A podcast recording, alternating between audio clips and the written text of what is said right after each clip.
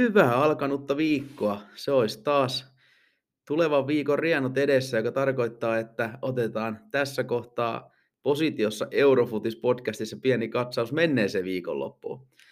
Tällä kertaa allekirjoittanut ei ole ehtinyt vielä ihan jokaista matsia katsomaan, koska lauantai meni rattosissa tunnelmissa tuolla meidän positiossa live-meetingissä.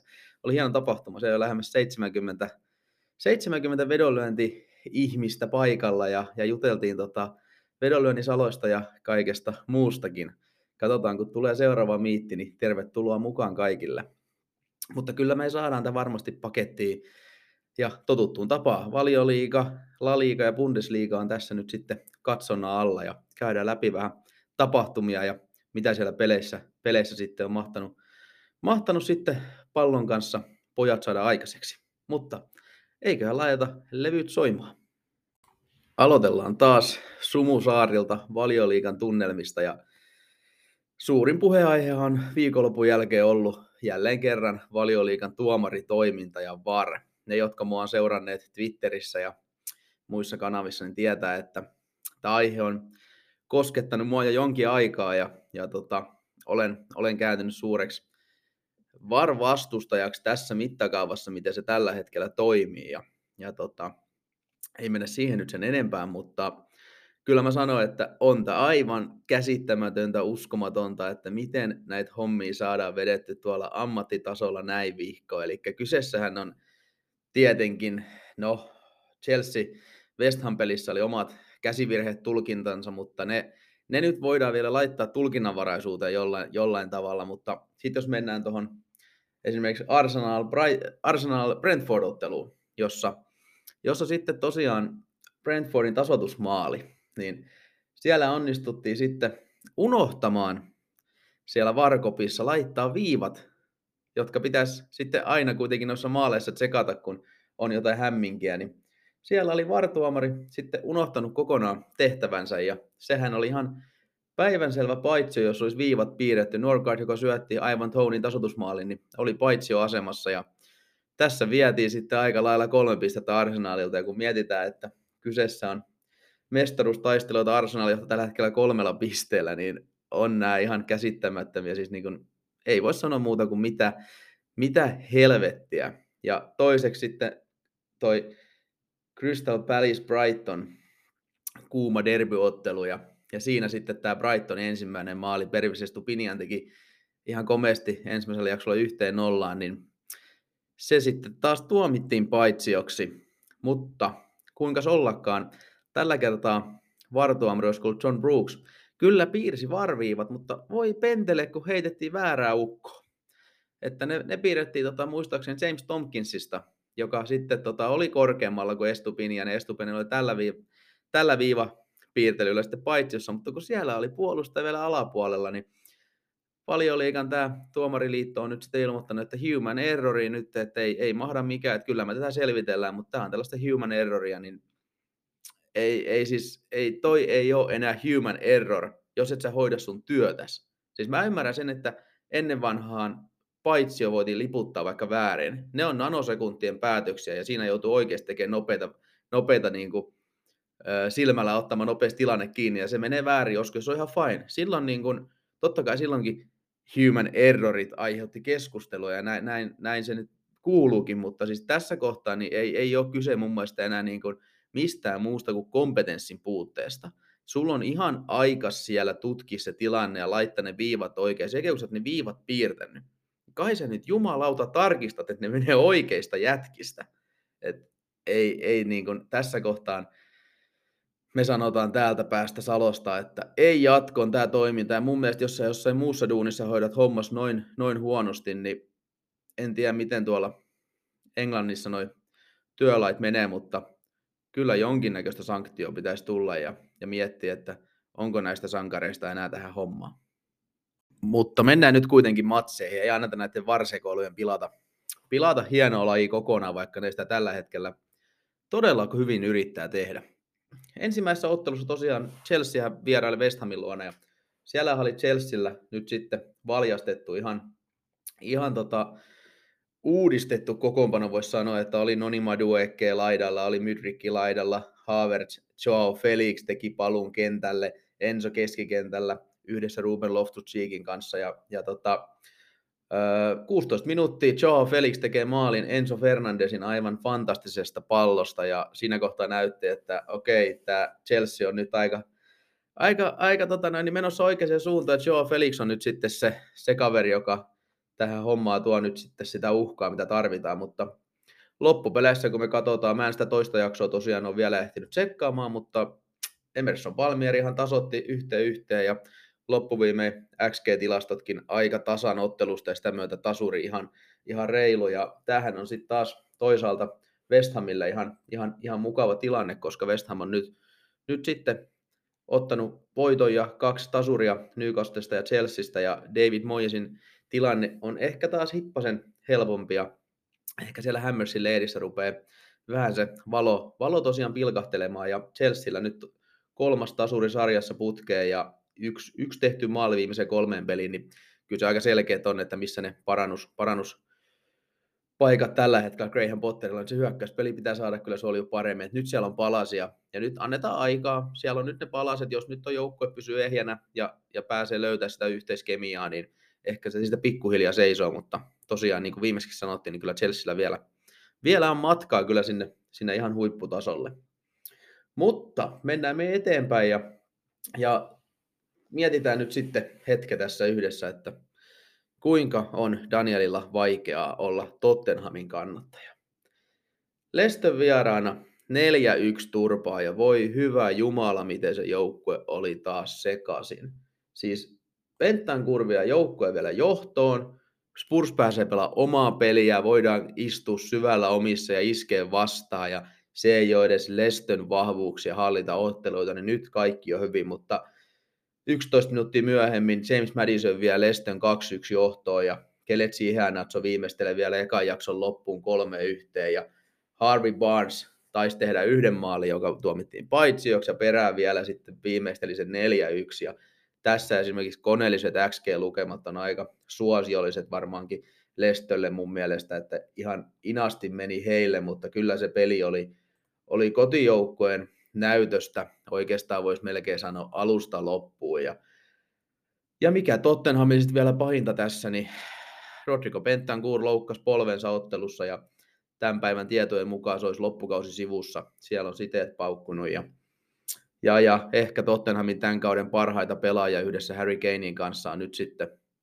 sitten poissa. Ja kyllä täytyy sanoa, että synkkää on Tottenhamin leirissä tällä hetkellä. Että se City-voitto, niin, niin kuin vähän ehkä – vähän niin kuin saattoi olettaakin, niin se oli vaan pikkasen tämmöinen one-off, ja, ja nyt ollaan taas palattu sitten siihen realis, realismiin. Että totta kai Lestö on nyt parantunut, niin kuin mä viime viikollakin jo sanoin, että mä oletan tämän uudistuneen Lestön hyökkäyspelin olevan loppukaudesta aika mukavan näköistä, ja se näytti siltä nyttenkin, mutta kyllä tuossa ne pallon menetykset ja kaikki, mitä Tottenham siellä keskikentällä touhu, niin aivan kamala. Ja sekä kun se menetys tuli, niin Spurssilla oli usein vielä pelaajia siellä alapuolella ihan hyvin, mutta Erik Dyerit ja kumppanit niin passiivisia, niin passiivisia ja annetaan niin kuin jalkaa auki ja Tanganga, joka paikkasi Romero, niin sanotaan näin, että pyöri kuin se klassinen puolukka siellä jossain ja oli aivan ulapalla.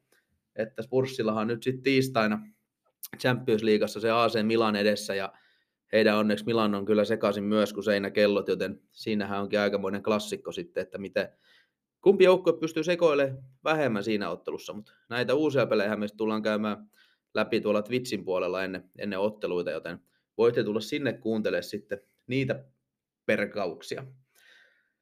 Mutta mennään taas eteenpäin ja tosiaan Crystal Palace isännöi Brightonia tässä heidän, heidän rivalryssä jossa ei ole tunnetta puuttunut ja ei puuttunut tälläkään kertaa. kun mietitään tämä varsekolumista jo käytiin läpi, niin ei tarvitse sitä perata se enempää, mutta kyllähän lokit oli ihan ylikyliä tässä pelissä. Ottelu päättyi 1-1, mutta se oli oikeastaan, se oli oikeastaan kaikkea muuta kuin ansuittu tasuri palaselle, että siellä niin kuin Patrick Vieira tuntuu tällä hetkellä olevan mun mielestä sellaisessa tilanteessa, että vähän on punainen lanka kateissa. Mä en tiedä, se Crystal Palace, joka viime kaudella viera-alaisuudessa ja tällä kaudella alkukaudesta ajoittain näytti hyvältä ja siinä oli sitä vierahlusta sitä pallohallintaa ja sellaista niin kuin, tietyllä tavalla fluidia pelaamista, niin kuin, miksi tämä kuuluu suomeksi sitten sanoa, tämmöistä liikkuvaa paikavaihtoa ja, ja, ja pallo liikkuu ja näin, niin, niin nyt ei ole kyllä siitä ollut mitään, että Brightoninkin vastaan kotona, niin lyötiin aika puhdas dösäparkki omaan päähän ja yritettiin sitten iskeä vastaan, kun sellainen paikka tuli ja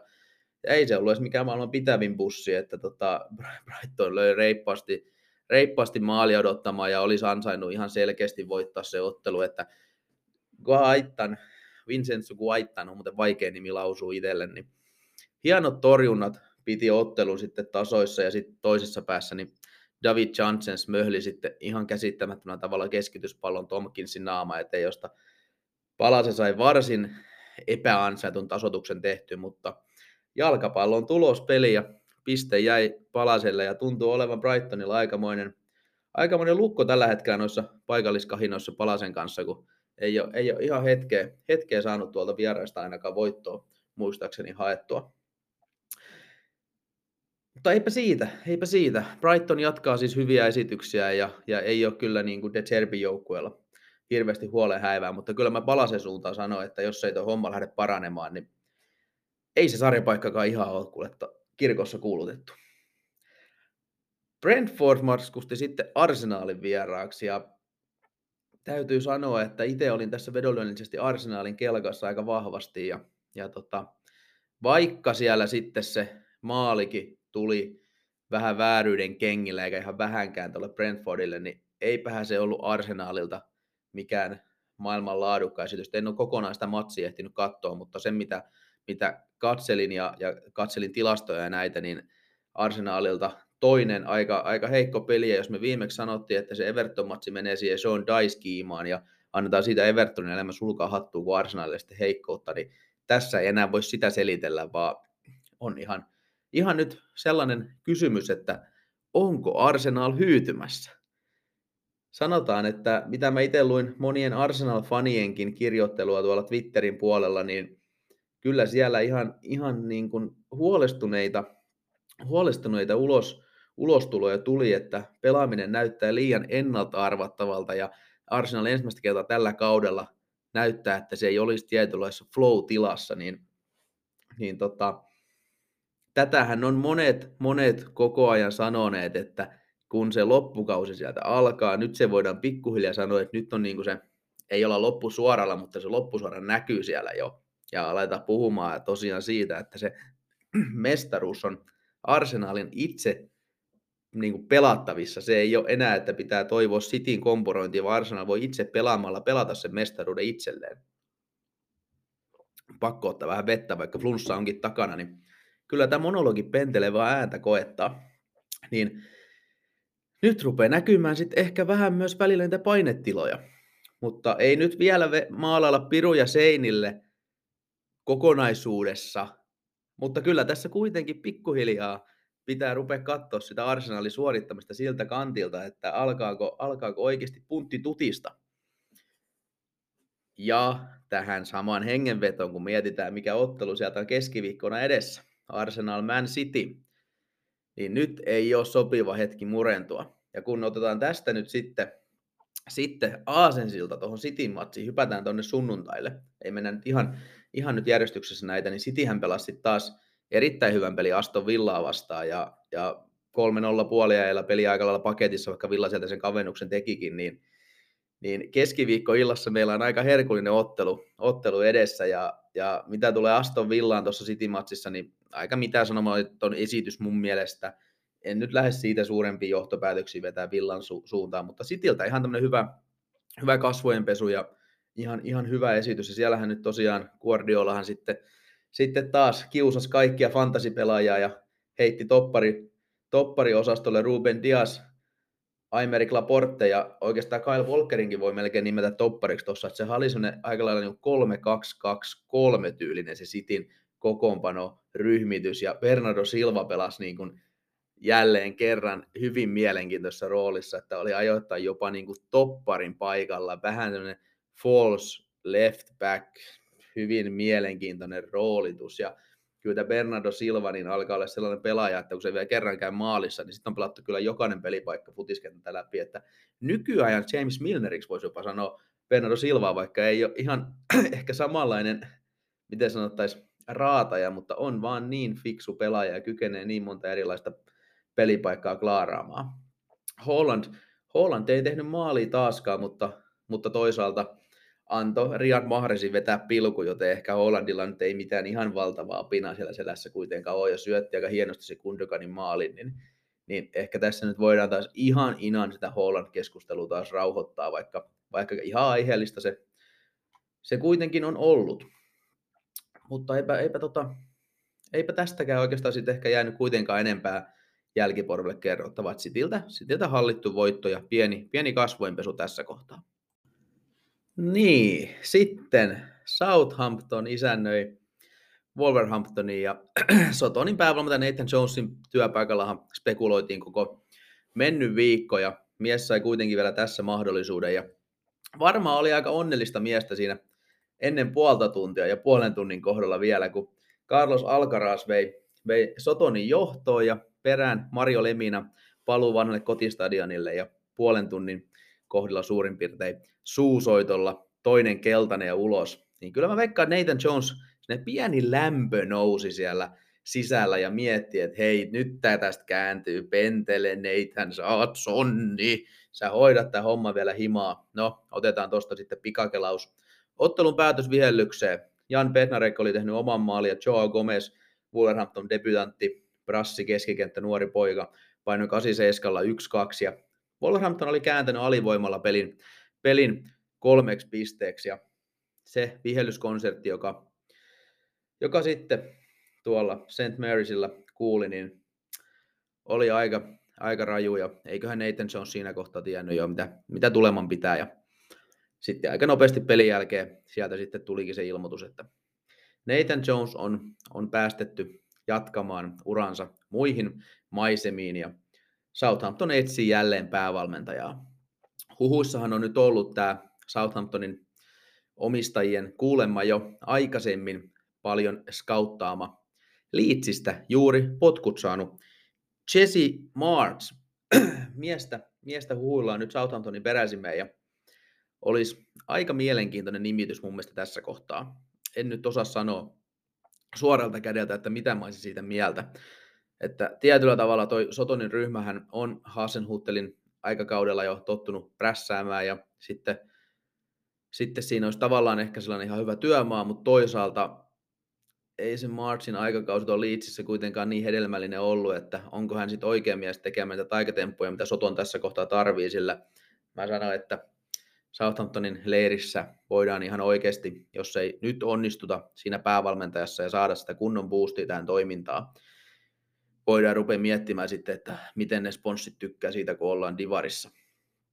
Mutta Volvesin kohdalta hieno nousu. En mä nyt oikein osaa sanoa, että pitääkö tästä nyt ihan älyttömiä hurraa-huutoja tästä matsista, matsista sitten heille antaa, mutta jos sä tappiota nouset voittoon, niin onhan se aina, aina valioliikassa, valioliikassa kova homma ja hyvässä letkussahan ne nyt on, joten siinä mielessä ei, ei, tota noin, niin, ei Lopetekilla tilanne mikään hirveän heikko, että kaksi voittoa putkeen ja ollaan noustu 15 sijalle ja kyllä mä sanoin, että susilaumalla tilanne on se, että se putoaminen rupeaa olemaan mun mielestä mukavan epätodennäköinen skenaario heille. Et pelaaminen on ihan hyvää, rosteri on tarpeeksi laadukas mun mielestä, että, että tota, kyllä mä sanon tällä hetkellä, että hyvin todennäköisiä säilyä ja se, se pahin, pahin paniikki voidaan nyt siellä, siellä laittaa sivuun.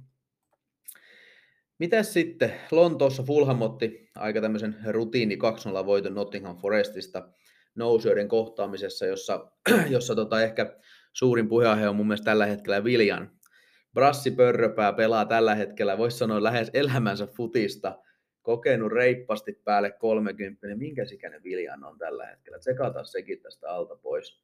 Viljan on tällä hetkellä 34 vuotta, niin on löytänyt oikeasti ihan jäätävän kovan vireen. Näyttää ihan semmoista parikymppiseltä nuorelta orjilta, joka laiduntaa ilo silmissä, pilke silmäkulmassa pelaa ja ihan fantastinen maali taas vasurilla takaa yläkulmaa, heikommalla jalalla ihan älytön viimeistely ja, ja tota, vaikka isä Mitro on nyt ollut, ollut hetken aikaa vaisumpi, niin ei ole Fulhami, Fulhami joutunut jäämään sitten tulee makaamaan sen suhteen, kun Viljan ottaa koko ajan isompaa ja isompaa roolia.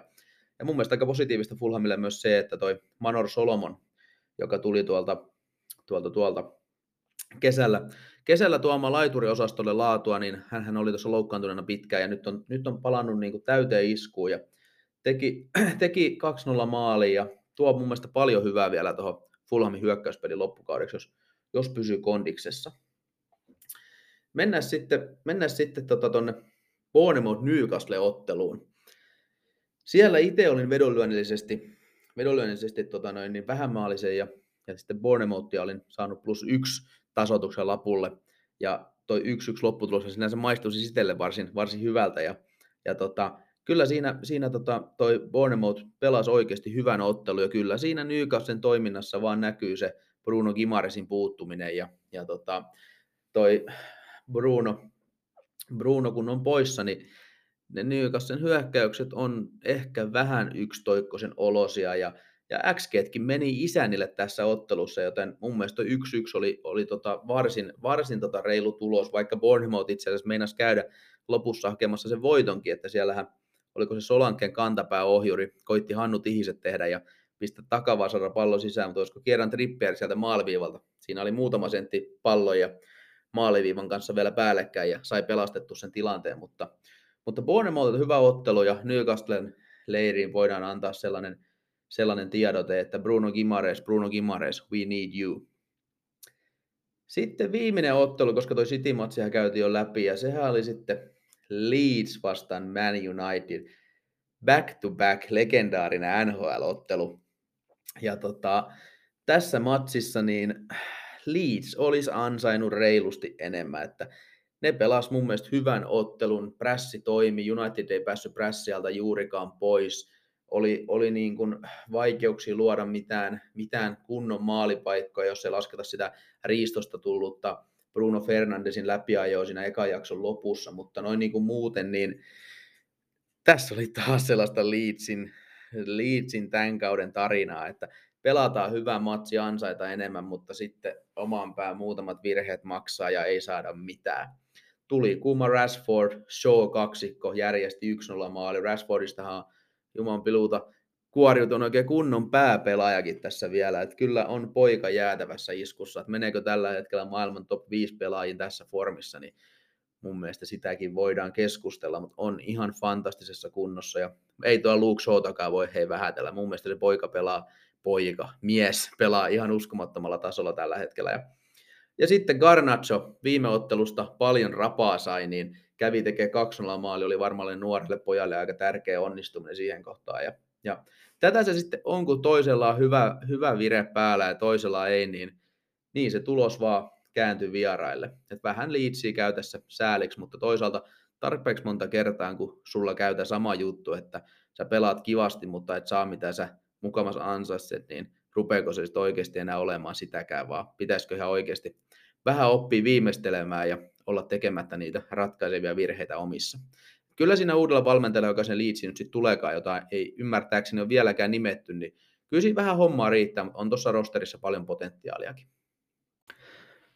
Valioliigan viikonloppu viimeinen otteluhan pelataan vielä tässä maanantai-illalla, kun Liverpool isänöi Evertonia tulikuumassa Merseyden derbyssä, mutta sitä nyt ei tietenkään päästä vielä tässä kohtaa paketoimaan, kun maanantai-päivänä tätä nauhoittelen, joten jatketaan matkaa Espanjan suuntaan ja aloitetaan saman tein, hei, katsotaan vähän sarjataulukkoa, mikä siellä on tilanne. Barcelonahan johtaa sarjaa tällä hetkellä 11 pisteellä, mutta Rellulla on keskiviikkona Elche vastaan rästipeli, kun he oli nyt siellä seurajoukkueiden MM-kisoissa, josta hakivat sitten voiton vanhalle mantereelle, joten Real Madrid on tällä hetkellä maailman maailman mestari. Mutta Real Sociedad kolmantena, Atletico Madrid neljäntenä, Betis viidentenä ja tällä hetkellä otsikoita keräävä Raio Vallekaan piskunen Madridilaisseura kuudentena. Pelaa aika kivaa futista tuo Andoni Raolan porukka. Jotkut sanovat, että heavy metallin rock futista, mutta kyllä siellä on myös semmoinen Touch of Glass, Isi Palazzoon muun muassa, ihana pikku kaljuukko, joka, joka rytmittää peliä ja tarjoaa herkullisia syöttöjä, osaa myös itse viimeistellä, niin kannattaa katsoa Raijon matseja, varsinkin kotipelit on mielenkiintoisia, kun ne pelaa siellä tulitikku askissa niitä matseja, niin niissä, niissä kolisee välillä aika kovaakin ja, ja, tota, ja niin edespäin. Mutta seitsemäntenä Bilbao, kaksi voittoa ottanut nyt ja päässyt taas pikkasen vauhtiin ja rupeaa, rupeaa taas nousemaan näihin eurotaisteluihin mukaan. Villarreal tippunut jo kahdeksanneksi, kolme tappio putkeen. Osasuna hyvä alukauden jälkeen, niin on se tahti tosiaan aika paljon hiipunut ja tippunut yhdeksänneksi tonne. Ja, ja tota, Mallorca kymmenen, kymmenes sija. Heillä on tämmöinen klassinen voittotappio, voitto formi päällä. Girona 11, mutta sitten kun mennään tuonne, en luetella joka joukko, että mennään tuonne putoamistaistoon, niin siellä edelleen viimeisenä, vaikka tosiaan Villarealista viime viikolla se voitto otettiinkin, niin 10 pistettä eroa 19 siellä oleva Getafelle, jolla menee tällä hetkellä kanssa aika haastavasti. Ja voidaan miettiä, tuleeko sieltä potkut, potkut kohta, kohta päävalmentajalle. Valencia on nyt sitten tippunut jo.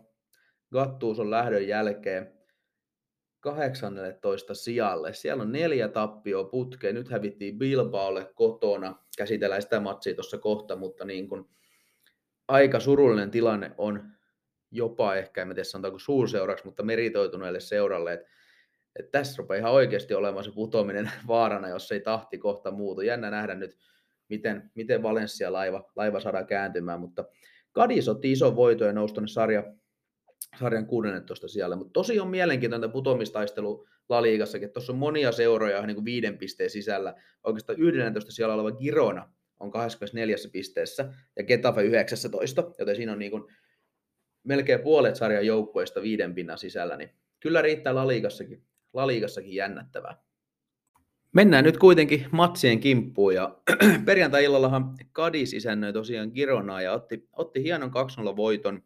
Meni heti ottelu alussa johtoon ja, ja tota, Gonzalo Escalante, tammikuussa tullut keskikenttän pelaaja, teki taas maaliin ja perään. Toinen uusi, uusi tota hankinta, Sergio Guardiola kärkeen teki kahteen nollaan ja tämän jälkeen niin loppuhan olikin Kadisin näytöstä, että Girona riisutti aika lailla aseista ja Kadis on sellainen joukko, että kun ne pääsee johtoon, niin sit tapetaan pelistä kaikki tempo ja rytmi ja oikeasti niin, kuin niin raskas vastustaja varmaan kuin olla ja voi. Otat vähän kontaktia kylkeenkin, niin kaveri tippuu maahan ja siellä ollaan sitten se 10 sekuntia ja ja he saa kyllä vastustaja niin kiehumaan, kun on tappioasemassa, kun vastustaja tietenkin haluaisi nostaa rytmiä, tempoa, hyökkäystä aikaa, niin Kadisin jätkät kyllä onnistuu tappamaan kaiken mahdollisen temmon, temmo-ottelusta halutessaan. Mutta se on tuollaisen joukkueen, se on se henkireikä, se etu pitää tehdä sieltä, mistä tehdään. Mä tiedän, että kaikki tästä tykkää ja kyllä jos itse pelaisin Kadisia vastaan, niin kävisin varmasti aika kuumana, mutta niin vaan, he, he, he raapii tuolla tavalla niitä pisteitä, mitkä on vaan pakko raapia.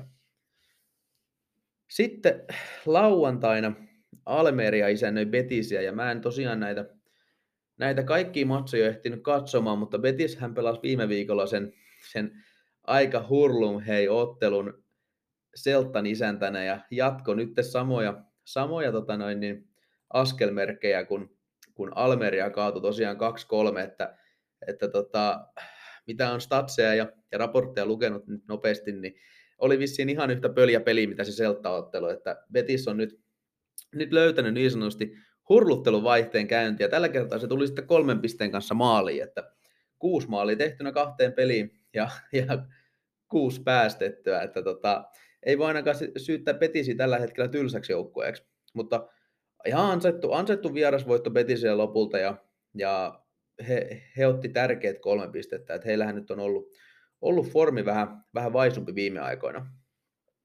Sitten mennään tonne, tonne, tonne Sevillaan, Sevilla Mallorca-ottelun pariin, ja, ja Sevillahan kärsi aika, aika ruman, ruman tappion Barcelonan vieraana, mutta, mutta se olikin ottelu, mikä ehkä sopii tämän hetken Sevillalle. Tässä pelissä he sitten taas pääsi olemaan se parempi joukko ja hallitse peliään, ja, ja silloin Sevilla mun mielestä, mun mielestä on yleensä niin kuin tällä hetkellä – hyvissä niin sanotusti, koska heidän puolustuspelaaminen on edelleen mun mielestä ajoittain aika haastavaa, mutta tässä ottelussa tiedettiin, että Mallorca tulee varmasti antaa pallohallintaa heille. Mä en tätä matsia ole vielä kerännyt katsomaan, mutta XG-tilastojen mukaan ihan todella ansattu 2-0 voitto ja Tottenhamista lainattu nuori Brian Hill oli tota noin, niin, vihdoinkin avauksessa ja, ja tota, teki maalin heti, joten sekin oli varmaan aika positiivinen uutinen Sevillalle. Ja kyllä mä, mä uskon, että toi Sevilla tuosta nyt noin 12, niin rupeaa napsiin noita pinnoja varmaan niin kuin alkukautta selkeästi kovemmalla tahdilla. Nythän on kolme voittoimisen neljä ottelua, joten Samppa oli miehistöllä. Tilanne näyttää nyt huomattavasti paremmalta, mitä vielä hetki sitten. Valencia lähti metsästämään kotonaan Atletic Bilbao vastaan sitä niin sanottua kadonnutta kolmea pistettä, mikä on nyt hetken aika ollut kadoksissa lepakoilta, mutta ei tullut tälläkään kertaa kolmea pinnaa. Castillejo vei ekalla jaksolla Valencia johtoon, mutta niin vaan, loppuviimein Bilbao tuli rinnalle ja ohi. Tuli kuuma Oihan Sunset, viime viikolla kolme maalia ja tälläkin kertaa voittomaali 80 Valencia vieraan, niin, niin en yhtään ihmettele, vaikka Sunset tosiaan nousee koko ajan enemmän ja enemmän siirtohuhujen kohteeksi. Bilbaolle todella tärkeät kolme pinnaa ja he taistelee nyt tosiaan kyllä ihan selkeästi noista europaikoista ja on saanut ton veneen taas käännettyä, mutta kyllä toi Valenssian tilanne huolestuttaa ja, ja saa nähdä mihin, mihin suuntaan se lähtee. Et pitää ottaa se ehkä kovempaan perkuun tässä vielä jossain kohtaa. Siellä se seurajohto on tunnetusti sekoillut jo vuosien varrella, joten kyllä tossa voi oikeasti niin sanotusti paska osua tuulettimme vielä pahasti, jos ei seuraavat, seuraavat peliliikkeet rupea olemaan fiksumpia. Sunnuntai aloitettiin Getafe Raio Vallekan ottelu. Tästähän ei etukäteen ehkä povattu mitään hirveätä klassikkoa. Getafe on yksi Laliikan underimpia joukkueita ja pelaa aikamoista anti-jalkapalloa, mutta heillä oli vähän poissaoloikin ja tässä mentiin oikeastaan aika poikkeuksellisesti neljä, neljän, top, neljän toppari kuin neljän puolustajalinjaa ja se 3-5-3-2, mitä, mitä siellä Kike Flores aina peluttaa, niin oli nyt 4-4-2 muodossa ja se ehkä toi vähän väri tähän otteluun enemmän ja Raijohan meni ekalla jaksolla johtoon kulmasta tulleen Mauro Arambarin oman maalin johdosta ja toiselle jaksolle Ketafellahan oli vähän sellainen do or die meininki, kun tultiin, tultiin siihen ja, ja tota, he saikin rankkarin siinä sitten, odotas kun mä katson mitä ne minuutit oli, 51 minuuttia kun oli pelattu, niin rankkari saatiin. Ja jostain kumman syystä Enes Unal tuli kuuma hyökkäjä, voitaisiin jopa sanoa, jolla on ihan fantastinen potkutekniikka, niin ei, ei vetänyt sitä, vaan Borha Majora lasteli pallon taakse ja aivan susi surke keskeltä yli.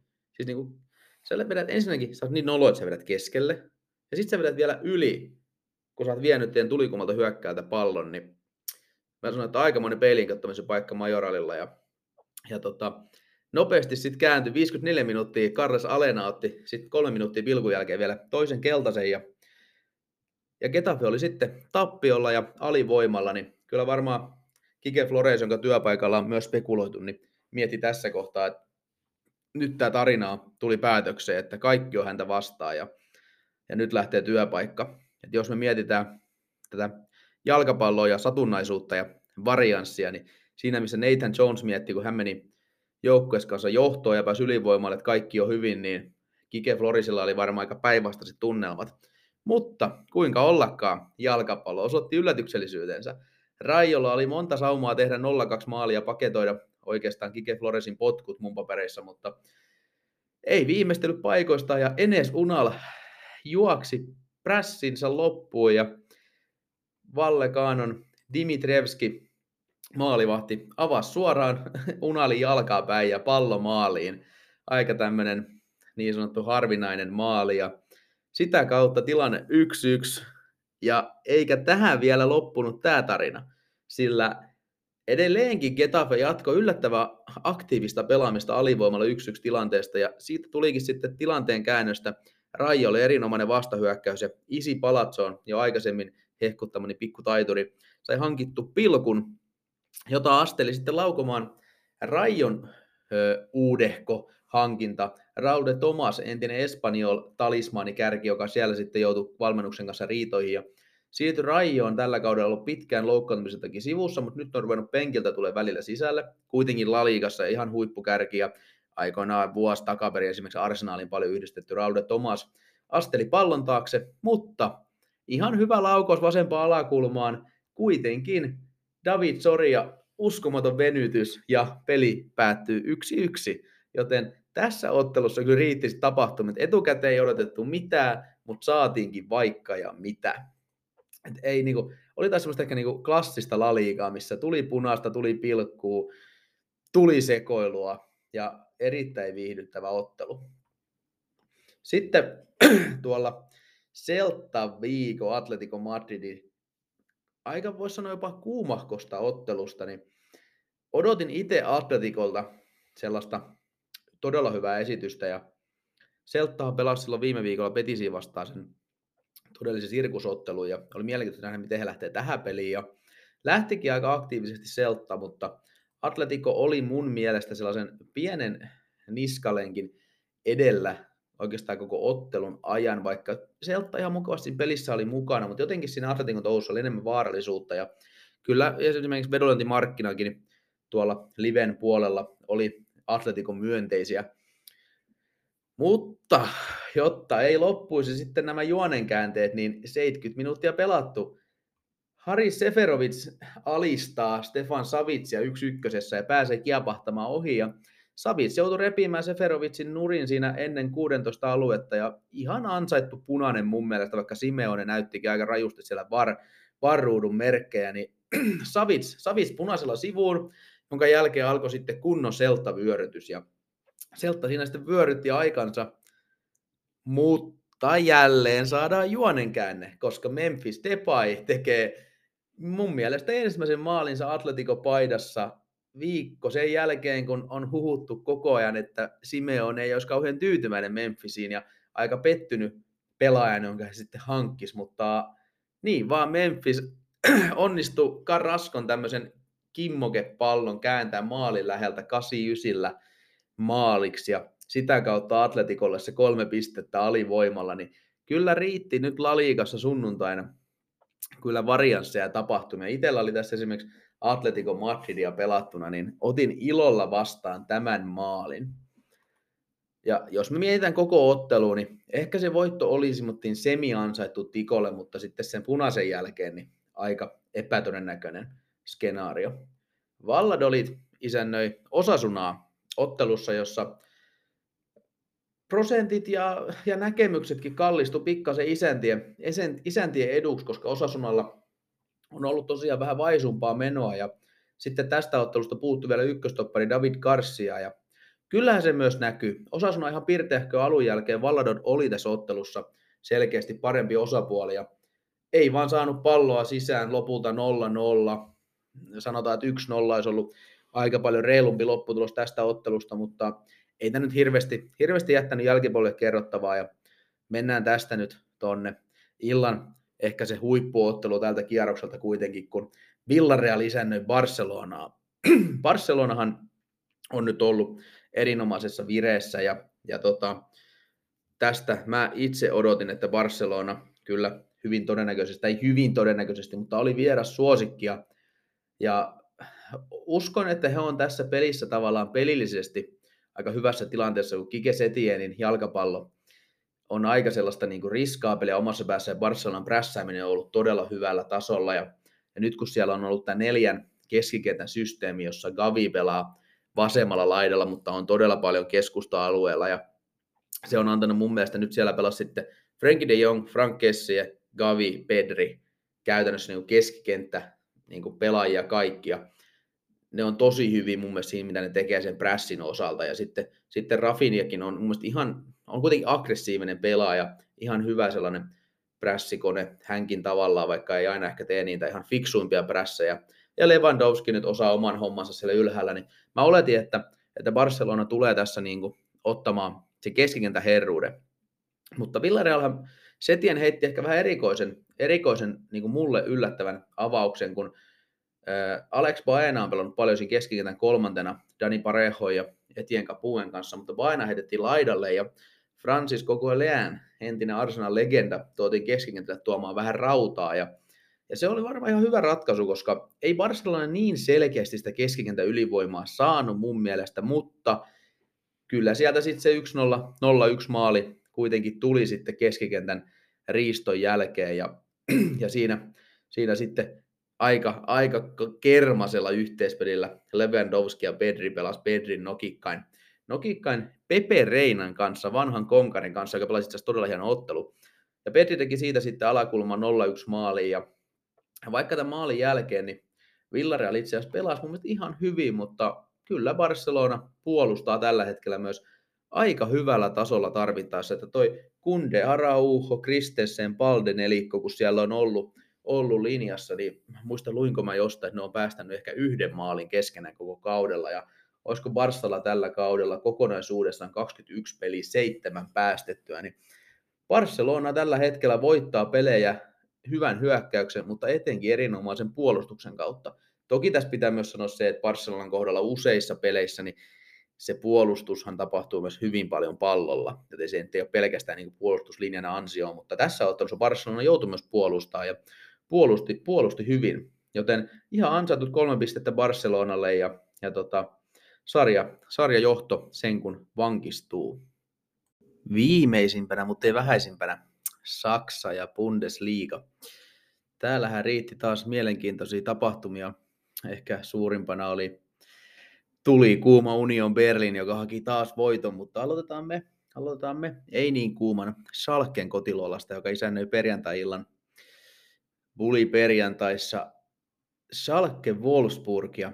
Voppihan aloitti kauden, ton kevätkauden Qatar-tauon jälkeen aika tuli kuumasti ja siellä on muun muassa tämä Freiburg 6-0 voitto ja tähän perään 0-5 Berliinin vieraana, mutta, mutta siis Hertha Berliin, ei Union Berliinin mutta sen jälkeen tappio Werder Bremenille, tappio Bayern Münchenille ja nyt 0-0 Salkke vieraana. Ja jos ihan totta puhutaan, niin Schalke olisi jopa ansainnut tästä kolme pinnaa, että vähän käy sääliksi Raissin porukkaa, että siellä ei saada sitä palloa nyt sitten niinku millään, ainakaan niinku laillisesti maali, että taas, taas tota, pallo kävi kyllä viiva yli, mutta hyväksytysti ei käynyt ja, ja tota, 3-0 peliä Bundesliga-joukkueelle, en tiedä onko joku ennätys, mutta tuskin ainakaan kauhean yleistä. Ja mietitään kuinka runsasmaallinen sarja Bundesliga on, niin Salkke on ainakin tehnyt sen, mitä pitää tehdä, kun sä oot sarjan viimeinen, eli laittanut puolustuspelin kuntoon. Ja eiköhän ne maalitkin rupea sieltä pikkuhiljaa tulemaan. Ja tällä puolustamisella niin Salkkella on ihan oikeasti mahdollisuus taistella säilymisestä. Toki se hyökkäyspeli pitäisi saada hippasen parempaa, parempaa jamaa. Öö, XG-tilastoja, kun katsoo, itse keräsin tähän otteluun, niin mulla Salkke oli vähän niskan päällä ja tämä saattaa näistä koneellisista XG-tilastoista vähän erota siinä mielessä, että Wolfsburghan sai sen pilkun ottelu alussa, mutta itse en siitä ihan hirveästi heitä hyvittänyt XG-muodossa, koska äh, sanotaan näin, että vedonlyönnissä, kun sä haluat sillä XG-tilastoinnilla saada ennustavuutta ja tietää, että miten hyvä se joukko on, siinä ottelussa ollut, jotta sä tiedät, kuinka hyvä se on tulevaisuudessa, niin jos me mietitään vaikka sitä rankkaria, jonka Wolfsburg sai 16 alueen kulmalla selkämaaliin päin, tullaan vähän tuonne akillesjänteelle, ei mitenkään vaarallinen paikka, niin siitä ei meikäläisen tilastoinnissa niin hirveästi sitten palkita, ja tämän takia Wolfsburgin maalirottama jäi todella vaisuksi sinne 0,6 pintaa kokonaisuudessottelussa, vaikka siellä sitten se yksi rankkari olikin. Eli aika vaisu peli vieraalta ja toisaalta isänniltä taas ihan hyvä ottelu, mutta maaleja ei vaan saa pojat aikaiseksi. Sitten, sitten matkustellaan tuonne Bayern München Bochum-otteluun ja tämähän oli sellainen klassinen banaaninkuori peli Bayernille. Ennustettiin, että Bochumilla on tietynlainen sauma jopa yllätykseen, vaikka tasoero on ihan valtava. Bayern teki kuitenkin tarvittavan 3-0, XG ihan selkeästi kotijengille ja ei oikeastaan joutunut, joutunut sitten niin kuin ihan liikaa menemään sinne kolmosvaihdetta korkeammalle, niin sai säästeltyä myös mukavasti tonne tiistai Pariisin reissuun, joka tulee olemaan kyllä erittäin herkullinen ottelu. Siinä, siitä, siitä jutellaan sitten taas lisää tuossa Twitchissä varmaankin tiistaina ennen peliä, kannattaa tulla kuuntelemaan sitä, mutta, mutta tämä oli Bayernilta hyvä, hyvä hoi, hoidettu homma ennen, ennen niin sanotusti pääurakkaa. Mainz oli pukenut päälleen niin sanotut karnevaalipaidat. Mainzhan on karnevaalikaupunki ja nyt oli taas värikästä paitaa ja pelisukkaa päällä ja oikeastaan Mainz sekä Augsburg, niin molemmat sopii tällä hetkellä tietynlailla karnevaaliteemaan, koska kumpikin joukko ailahtelee aika paljon ja tästä pelistä saattoi povata mun mielestä ihan mitä tahansa ja sitähän se myös, sitähän se myös tarjoili, että Mainz voitti 3-1 ja, ja oikeastaan Mainzin tehokkain hyökkääjä oli Augsburgin puolustus. Että Augsburgin puolustajat sekoili useammassakin tilanteessa ja lahjoitti, lahjoitti avopaikkoja Mainzille ja Mainz sitten käytti ne, käytti ne sitten hyödyksi ja, ja ansattu kotivoitto siinä, mutta on kyllä kaksi sellaista, kaksi sellaista jengiä, että tota, molemmat pystyy parhaimmillaan ihan erinomaiseen futikseen ja sitten taas heikoimmilla olemaan aivan yössä ja tällä kertaa sitten kotijoukkue pääsi siihen parhaimpiinsa ja vieraat olikin sitten tällä kertaa hotellilla nukkumassa koko matsiajan. Ah, mihin me sitten matkataan? Matkataanpa vaikka Freiburg-Stuttgart-otteluun.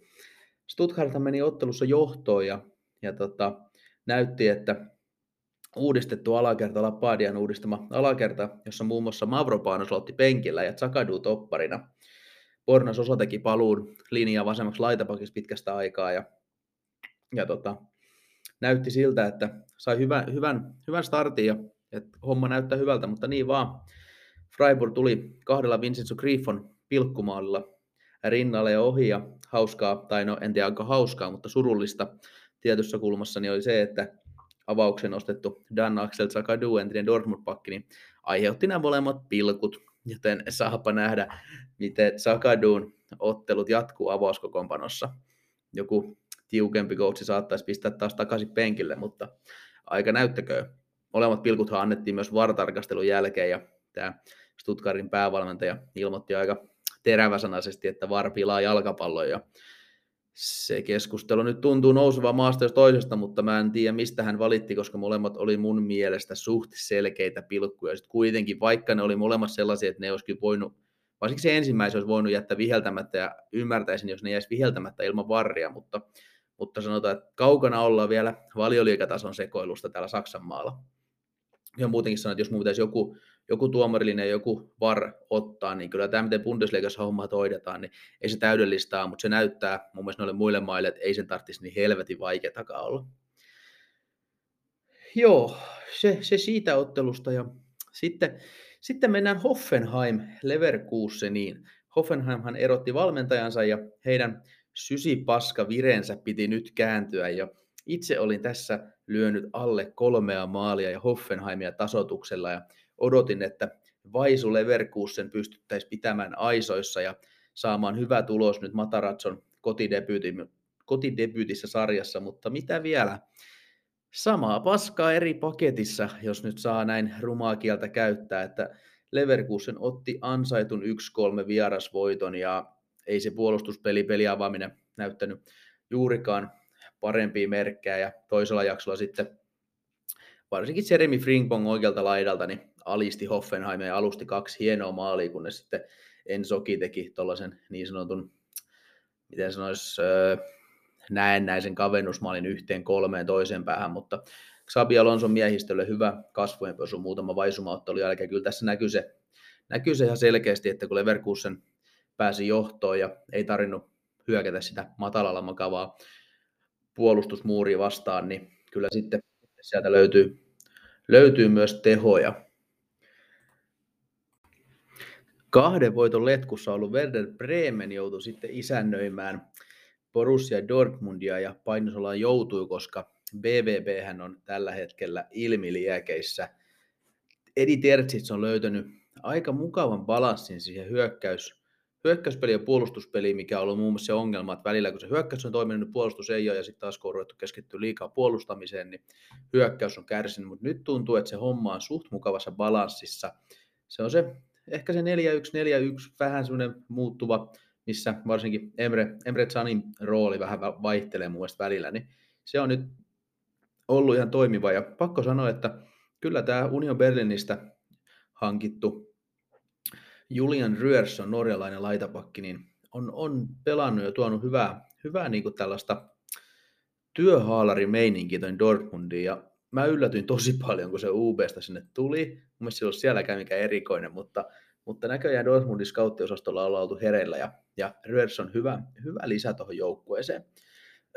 Itse ottelusta, niin ei, ei siinä nyt ihmeempää sanottavaa. Dortmund ansaitsi ihan selkeästi, vei XG-tilastot, maalipaikat ihan selkeästi ja vasta 6-7 Bino Gittens, nuori englantilainen laituri, 18-vuotias tuli ja teki, teki sen voittomaalin, siis ottelu 0-1. Ja tämä oli tota, oliko sitten nyt sitten viides maali kaikissa kisoissa Jamie Baino Gittensille ja 18-vuotias kaveri kannattaa laittaa nimi ylös, jos ette ole laittanut, että tulee, tulee vielä nousemaan Dortmundin avaukseen tätä tahtia vuoden sisällä. Voisi ehkä sanoa, että on, on, on erittäin potentiaalinen liukas, liukas kaveri. Ja tässäkin ehkä se eh, isoin tarina, että minuutti penkiltä sisääntulon jälkeen pisti pallon maaliin, niin se on tehokasta, jos jokin.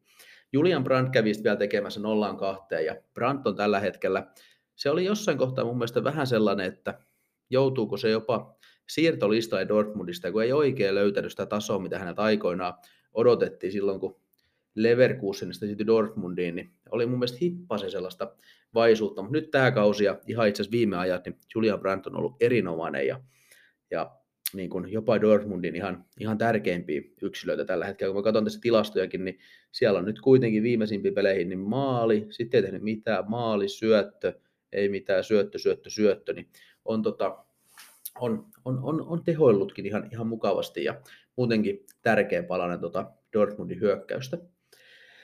Dortmund on tällä hetkellä itse asiassa, kun me katsotaan tästä, niin noussut sarjassa, noussut sarjassa tuonne 40 pisteeseen ja voittosarake näyttää pelkkää vihreätä viimeisimmissä otteluissa. Että kyllä tässä niin kuin ruvetaan saamaan ehkä sitten kuitenkin kunnon mestaruuskamppailu Saksaan pitkästä aikaa, että Pynssen 43, UB 42, Dortmund 40 pinnaa tällä hetkellä ja tästähän me päästäänkin jälleen kerran Aasinsillalla RB Leipzig Union Berlin otteluun, jossa oli jaossa isoja pinnoja lauantai-illan huippukamppailussa.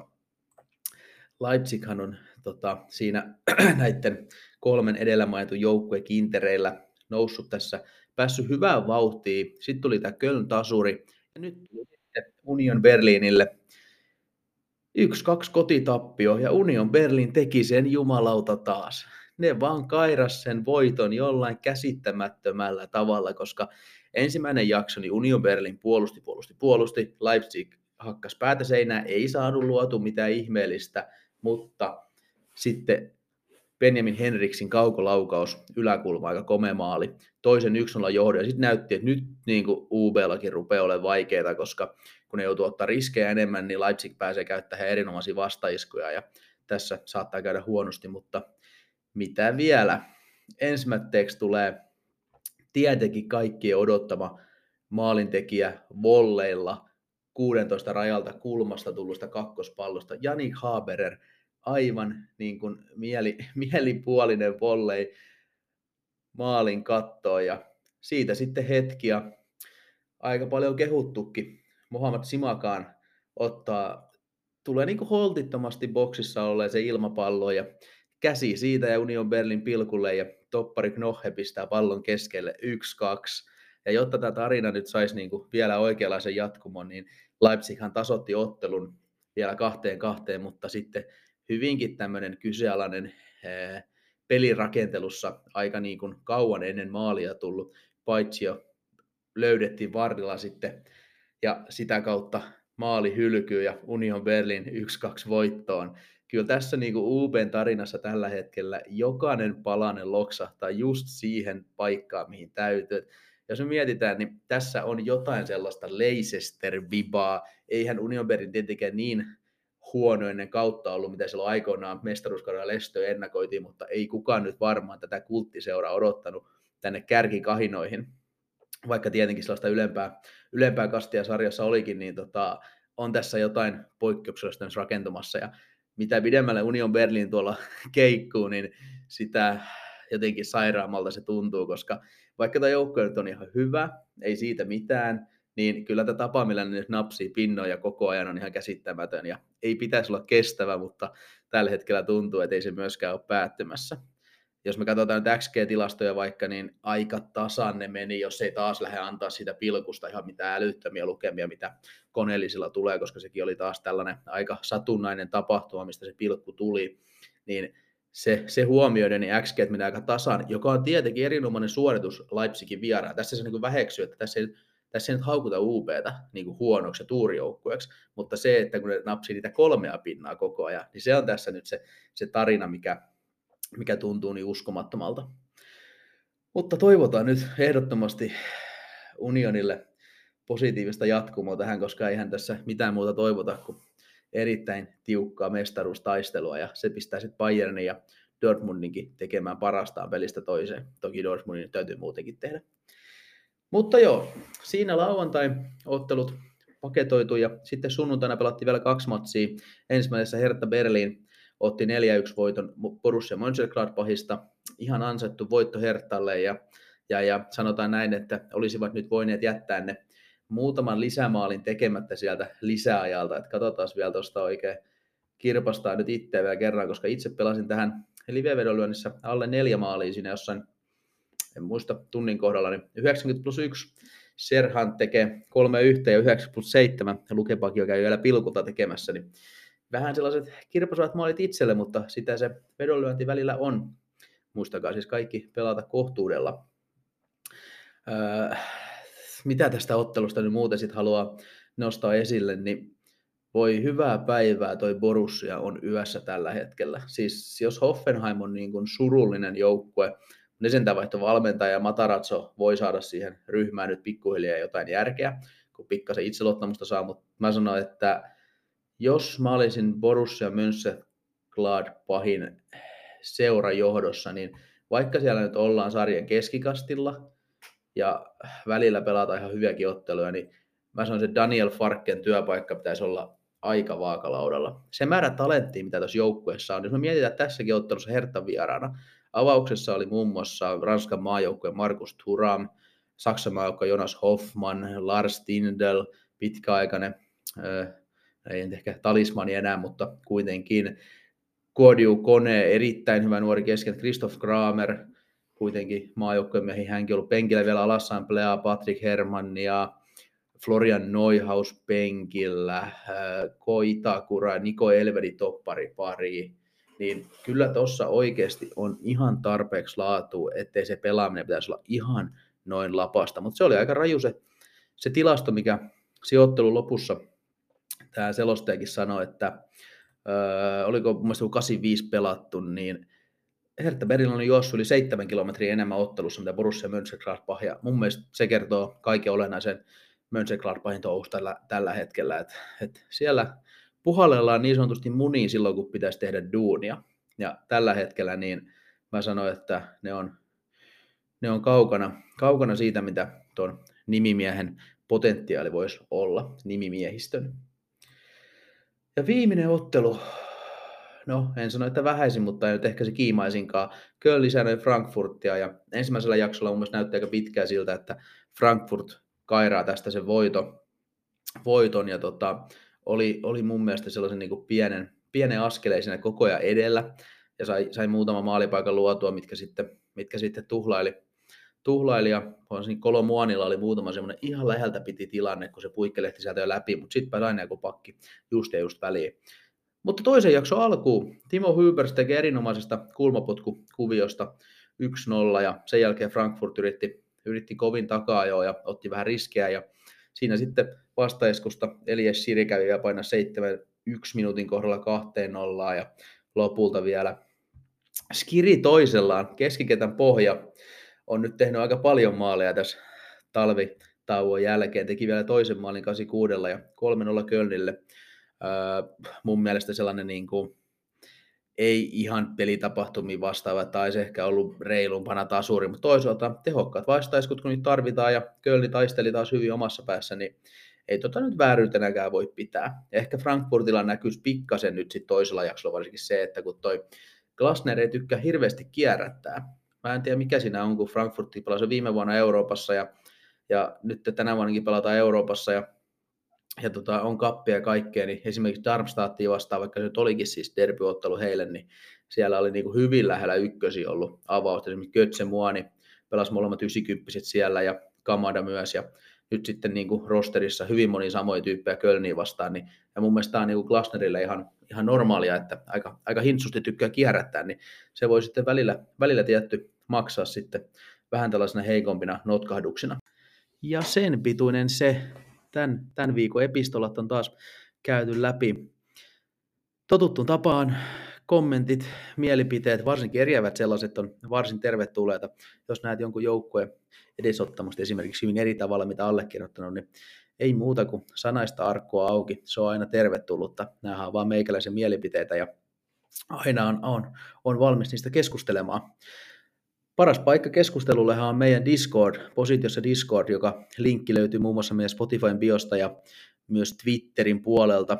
Sitä kutsulinkkiä käyttäen pääsee mukaan, mukaan keskusteluun. Siellähän on jo tuhannen ihmisen raja saatu rikottua, joten kyllä siellä porukkaa riittää ja juttua myös muista lajeista kuin jalkapallosta. Eikä siinä kuin levysoittimet kiinni ja Morjes. Thank you.